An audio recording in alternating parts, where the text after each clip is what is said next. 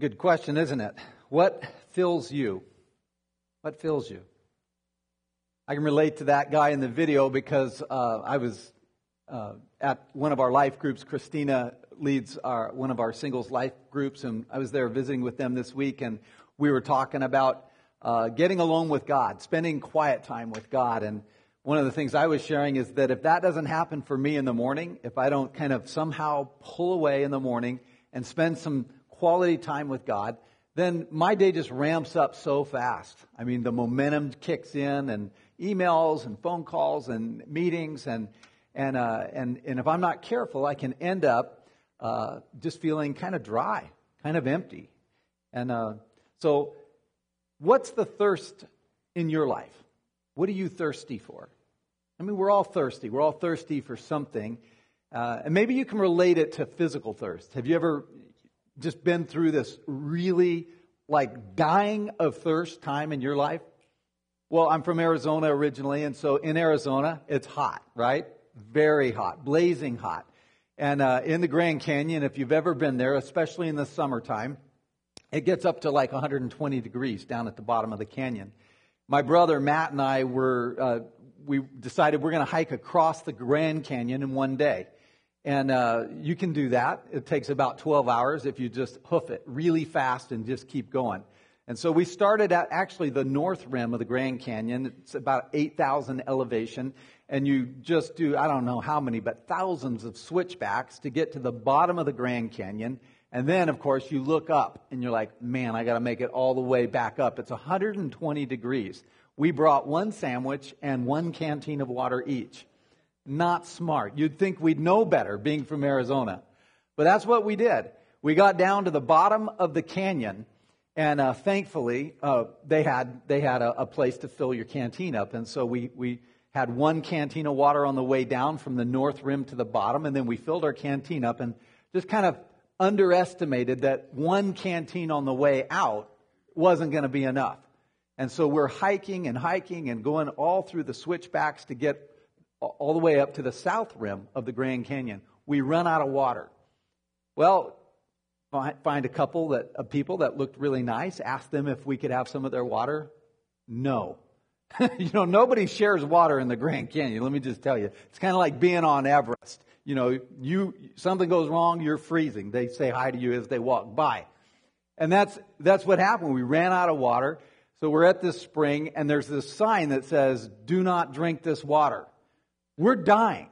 And so what do you think we did? Well, we said, let's risk it. And we filled up from that spring and we drank the water. And uh, it went okay for my brother, but for me, I started dry heaving and throwing up. I think I'd already been de- dehydrated by that time, anyways. And so we had several miles left to go to get out of the canyon, and I'm just heaving. And I'm in a heap, and it's going to get dark soon. Matter of fact, it did get dark and there are snakes on the trail. And if you've been down there, there's lots of donkey dung and all kinds of stuff. And I'm just laying on the trail, groveling, dry heaving, and, and, and poisoned from that spring. Thankfully, my brother, he's a good bro, picked me up, kind of military carry, and pulled me out of that canyon. We got out about one in the morning. It took us about, I don't know, 18 hours to hike across that, that time. I'll never forget it. That's called thirst dying of thirst. Dying. And you know, when I remembered that story, it, it reminded me of how I can get in my own soul. You know, because there's there's a something that goes on within our soul that it's not it's not dying for H2O, it's dying for something other than what we have. And we're we're thirsty. We're thirsty people. I mean, there's a danger when you get thirsty, and you know, the first danger is you, you don't even know that you are. You're just so stinking busy all of the time trying to do things and accomplish things and do meetings and make money and go to school and whatever it is that you do with your life, care for kids, that, that we don't even know how thirsty, how dry, how parched we really are. Bill Hybels, a pastor back in Chicago, said he came to a point in his life where he realized that the pace of his life doing God's work was killing God's work in him that the pace of doing God's work was, was hurting God's work in him. You know, one thing I love about our church is that so many people serve and love to pour out of their life and help other people and just serve in various forms of ministry. Many of you serve out in the community in various people fields, like maybe you're a school teacher or you're in the medical profession and you're caring, giving, caregiving there or social services, any number of things. Maybe you're an employer and you have employees, but we give a lot of care out, don't we?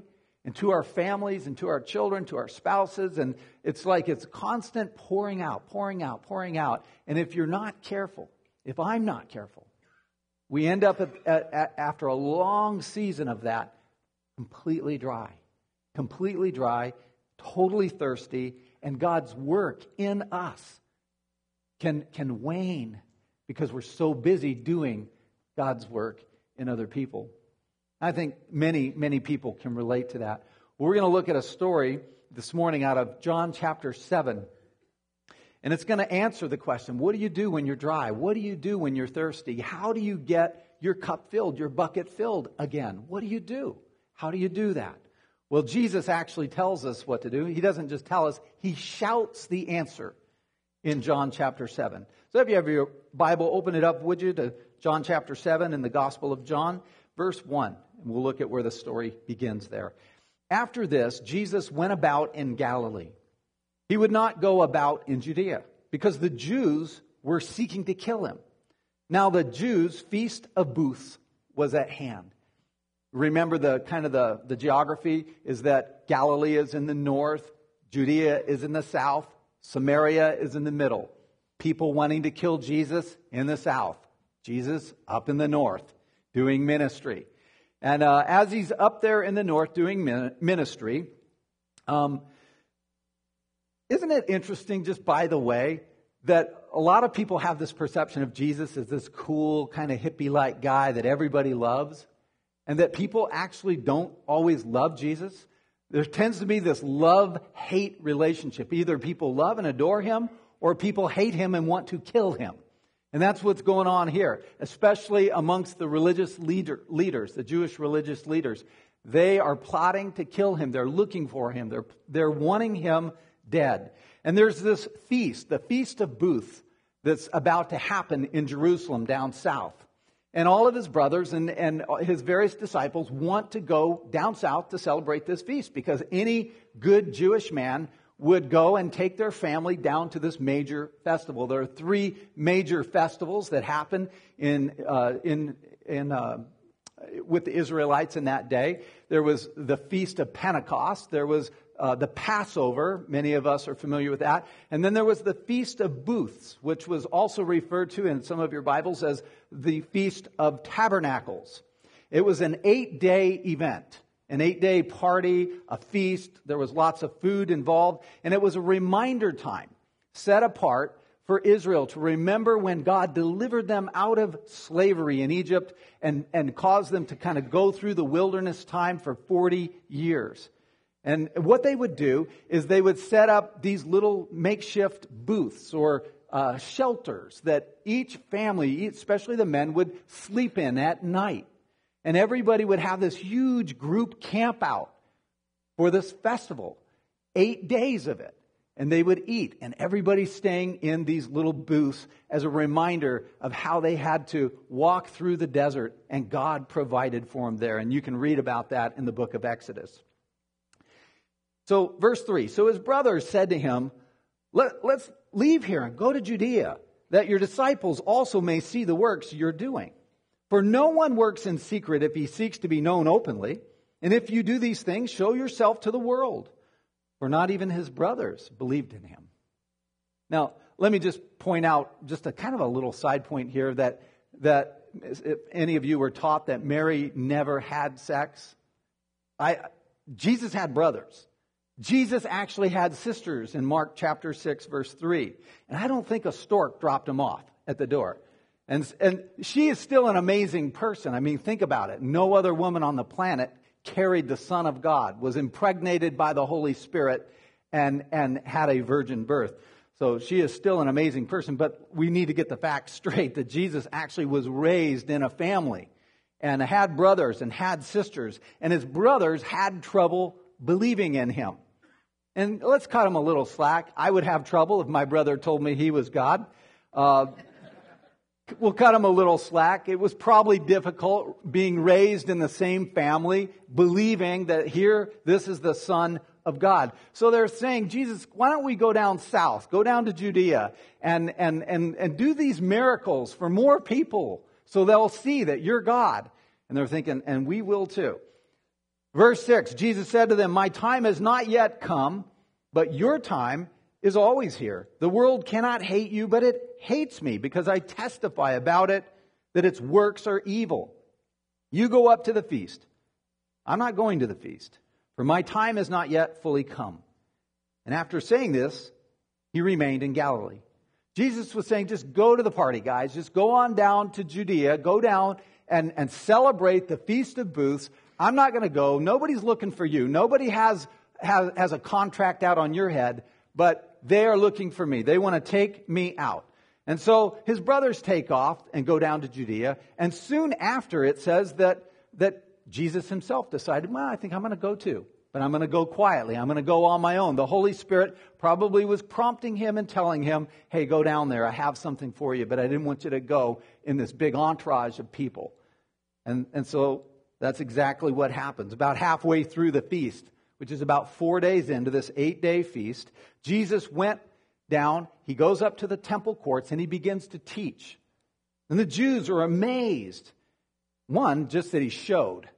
Secondly, that he teaches the scripture with power. There's something about the way he teaches that's different than all the other teachers of the law. In verse 15, they're, they're wondering, they're scratching their heads, and they're saying, How did this man get such learning without having studied? Well, first of all, how do they know he didn't study? But verse 16, Jesus said, My teaching is not my own, it comes from the one who sent me. That his teachings were God breathed. They were given by the Father. And, and he's, he's, he's there at, at the feast and the festival. Everyone is talking about Jesus.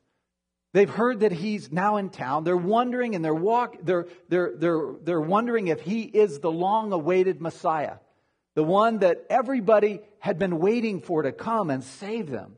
And everyone's curious, and Jesus is becoming the focus of the festival. And in verse 32, the Pharisees, they heard that the crowd was murmur, muttering about these things, and they're all talking and whispering about Jesus. Who is he? You know, some would say that he's this great guy. Some would say he's a prophet. Others would say, no, he's a deceiver. And everybody's interested. Everybody's talking. The Pharisees heard them muttering about it, and the chief priests and Pharisees sent officers to arrest him. I mean, it's in motion. Let's shut this guy down.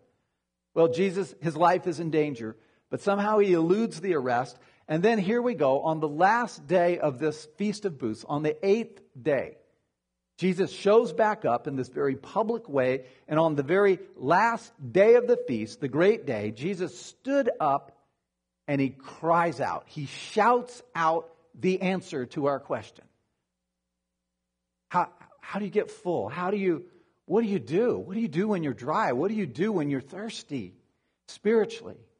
And it's important because what happens at this particular feast, track with me here, at this, at this feast, the first of the seven days of the Feast of Booth, the priest would take a golden pitcher, he would walk from the temple, and he would go down to Gihon Spring, a spring of clear water right outside of Jerusalem, and he would gather some water in his pitcher, and he would walk back to the temple in order to pour the water out at the foot of the altar. And while they were doing this kind of water collecting procession, they would have this large choir singing. And everybody would join in singing from Isaiah 12, verse 3 with joy, you will draw water from the wells of salvation. And this passage was to remind them that while they were wandering and walking 40 years through this hot and dry desert, that God provided water from a rock. I mean, living water came from a, a, rock in the wilderness. So each day during this feast, the priest would collect the water from the nearby spring, then he would pour the water out at the base of the altar as hundreds of people are singing in a choir. Trumpets are blowing. People are dancing and hooping and hollering. I mean, it's a joyous, celebratory time because they're looking forward to when Messiah would come the rock who would provide living water, and it would again flow for the kids of God. Then on the last day of the festival, the eighth day of the celebration, the buildup is there. Everyone is hot. They're tired. Everyone's wondering where Jesus is. Who is Jesus? Everyone is ready to kind of strike their, their camp uh, after this eighth day. It's the big day. It's the finale moment. And they have celebrated. They've feasted. They've eaten. They've drank. And the party is about over. They're going to go back to their everyday worker lives, the emotional letdown after a big celebration like that. And the priest does his last trip from the temple, from the altar, going down to the spring, collecting the water, going back up to the temple, to the, to the altar, and ready to pour it back down.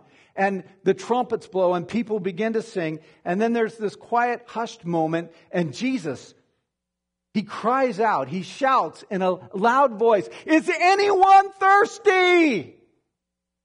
Is anyone thirsty? Let him come to me and drink. Whoever believes in me, as the scripture has said, out of his heart will flow rivers of living water. In other words, he's saying, I am the rock of salvation that will provide that living water for your soul. I'm the fulfillment of that promise. The Holy Spirit is that water if anyone is tired, trying to fill themselves up, and always coming up empty, if anyone feels restless and wondering, is there more? Is there more purpose than what I'm living? If anyone's trapped in an addiction, wanting to be set free, if anyone is dry spiritually, longing for more of God, if anyone feels passionate about making a difference in the world, but just feels powerless to make lasting change. If anyone thirsts, let him come to me. Let him drink. Whoever believes in me, as the scripture has said, out of his heart will flow living water. How much? Rivers of living water, not just droplets, rivers. How do you drink? How do you get this water? How do you have access to that? by believing, believing in Jesus and receiving the Holy Spirit. Now, this he said about the Spirit, whom those who believed in him were to receive. For as yet the Spirit had not yet been given because Jesus was not yet glorified. See, Jesus was saying, I am that living water poured out for many. I'm the fulfillment of the promise. I'm going to die for your sins, and I will rise again, and then I'll be seated at the right hand of the Father, and the Holy Spirit will be poured out into your life. The Apostle Paul wrote in 1 Corinthians that water flowed from that rock, and that rock was Christ. The water was symbolic of the Holy Spirit being poured out for the refreshing and the nourishing and the cleansing of our sin coming through Jesus Christ. When Jesus was hanging on the cross, you'll remember, he was hanging there for our sins, and a soldier pierced his side, and out of his side flowed water. Because of his death, the Holy Spirit was literally poured out for us. Not drops, but streams of living water. See, being filled with the Spirit, being baptized with God's Spirit, gives us that access to a flow, a flow, rivers of living water flowing through our soul, filling us up. When we come to church, we have that opportunity to be filled up. When we spend daily time with God, just in a quiet place, it's an opportunity to be filled again with the Holy Spirit. When we worship Jesus, when we love Him, we declare praises to Him, it's another opportunity to allow God to pour back in to our lives and be filled or refilled with the Spirit. You see, it's not a one time experience, it's something that is rivers, and so it's ongoing. It's something that we're filled and then we're refilled and refilled again. Ephesians 5, verse 18 says, Don't get drunk with wine. In other words, that's not what's going to fill you.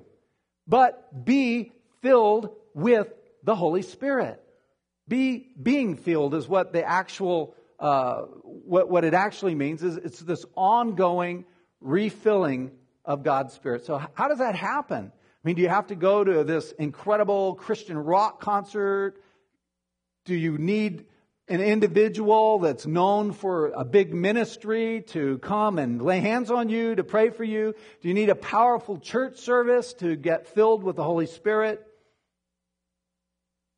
What do you need? Well, the first thing you need is to know how thirsty you are.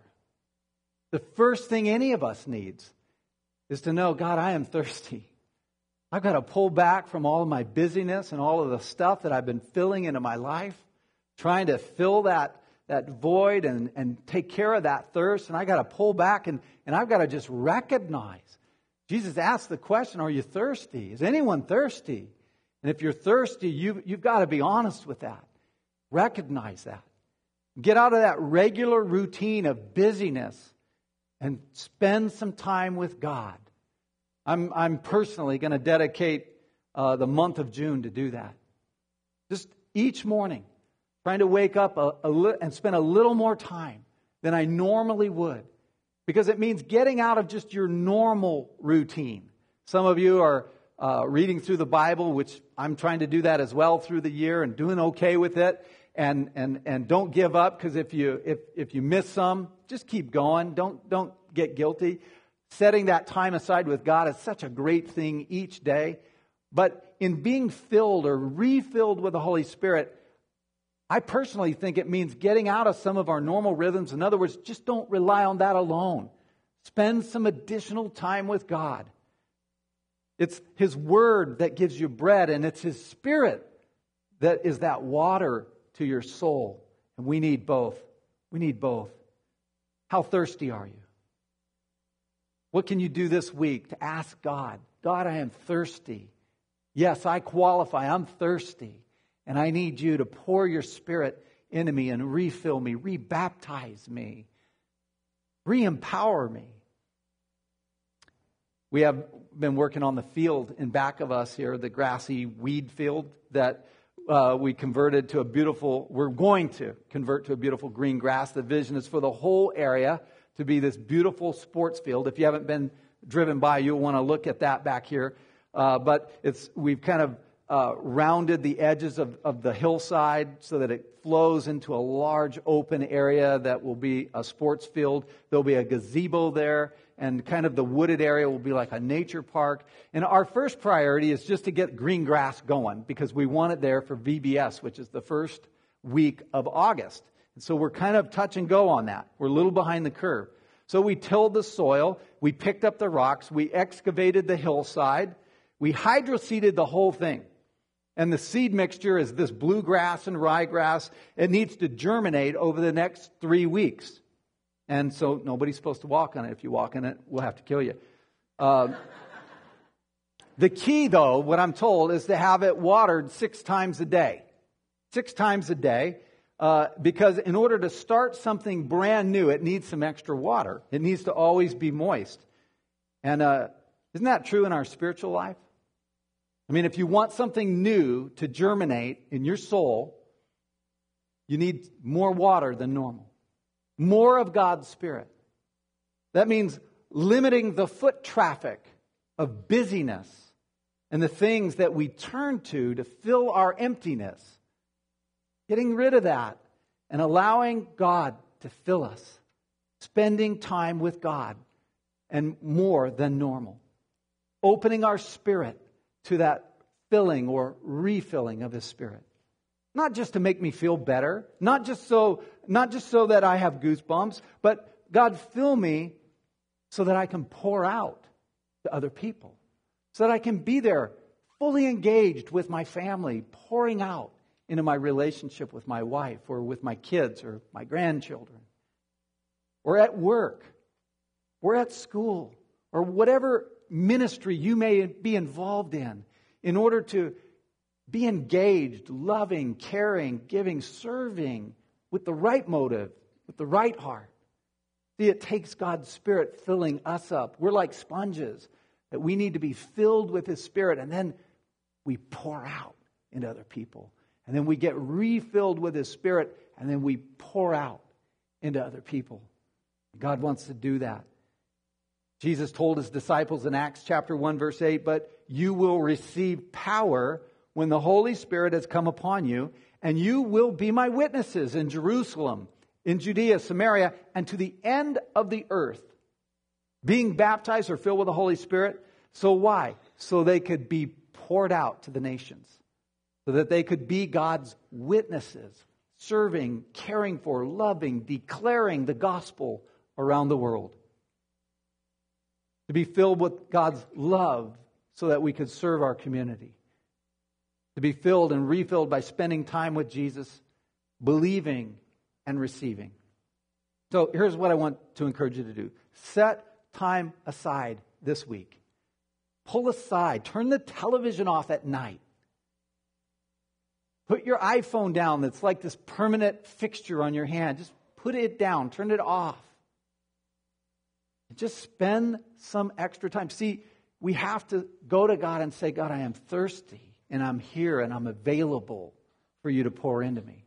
And then, and then we, we just ask Him in faith, Lord, would you fill me? Would you baptize me fresh in your spirit?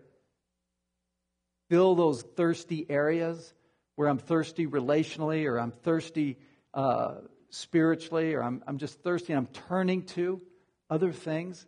And there's this time of confession that goes with that prayer, a time of repentance, a time where we go, God, I've been turning to this, or I've been trying to, to get it fixed by just staying busy all of the time, or by going out and purchasing things that I really don't even have money to buy. I'm just restless and I'm thirsty. What would happen if we went beyond just doing God's work, letting God start a fresh work in us? what would happen? I mean, that's the very best thing that you can give to your wife or your husband. That's the best thing that you can give to your children, to your students, to your employees, to your teammates, to those that you work in ministry with. The very best thing you can give them is a full you, filled up with the Holy Spirit, filled up with God's presence, a watered soul, so that it's, they don't need more of your time and, and, and more of your energy as much as they just need you to be a cool, fresh spring in their lives. And as a church, the best thing we can do for our community is to be filled up with God so that we have His love and we have His joy. That as we serve and pour out, that we're doing it for the right reasons. We're doing it with the right heart. We're not just doing it out of obligation. I'll tell you what will happen. I'll tell you what will happen if we're all filled with the Holy Spirit and refilled and, and just spend this month of June just letting God pour into us and calling out on His name and asking for that. I'll tell you what will happen is that people all over Spokane will come to the fountain to drink.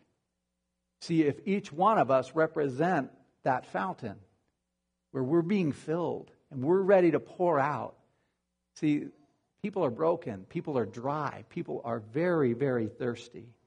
When we say, Lord, fill me up so that you can pour me out, that is a prayer that God honors and He answers.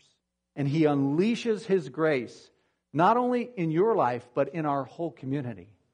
We become what the prophet Isaiah said in Isaiah 35 blind eyes will be opened, deaf ears unstopped, lame men and women will leap like deer. The voiceless break into song. Springs of water will burst out in the wilderness. Streams flow in the desert. Hot sands will become a cool oasis, and thirsty ground a splashing fountain. Let's be those kind of people. Let's be that kind of church. Let's pray together. Lord God, we, we just want to come to you and start this new process this new openness, this new journey of allowing you to fill us and refresh us and renew us. Lord, we lead very busy lives, sometimes too busy. And for that, Lord, we're asking that you forgive us. And We're asking, Lord, that you begin to identify in us those distractions and those things that we have been turning to to bring a fullness that does not work so that we can turn away from it and we can turn to you, God, the fountain, that river of living water, and we can invite your work into our lives. Lord, we need that. Wouldn't you agree, friend? You need that. I need that, God. Would you please do that in me, God? I am thirsty. I'm thirsty for you, God. I want more of you in my life. And, and it starts, if you're here and you're not a Christian, it starts with becoming a Christian. It starts with allowing Jesus and what he did on the cross affect your life. That's where you get the Holy Spirit. Because the Holy Spirit is God. And just invite him into your life. Say, Yes, God. Yes, Jesus. I place my faith and trust in you and what you did on the cross. Forgive my sins and help me now get out of the way and allow a whole fresh flood of your spirit and your grace to flow through my life. Maybe you're here and you're a Christian and you know what it's like to be filled with His Spirit and you're just weary, you're tired, you've been pouring out for a long, extended season of time. God wants to pour into you. He wants to give you that river of living water that flows through your soul. But it means changing some things up. It means not just in your typical routine and pattern, but saying, first of all, Lord, I am thirsty. I am thirsty. I am desperate for you. Show me now, Lord, how to go about these next several weeks seeking you, opening my spirit to you, calling out to you, inviting you to fill me fresh and new. Lord, not so that I can just be selfish, but that I can pour out more effectively, more powerfully, more lovingly to everyone around me. So, Lord, would you please do that in each one of us today and in the weeks to come? We thank you for that. We thank you for your grace. We pray this in Jesus' name. Amen.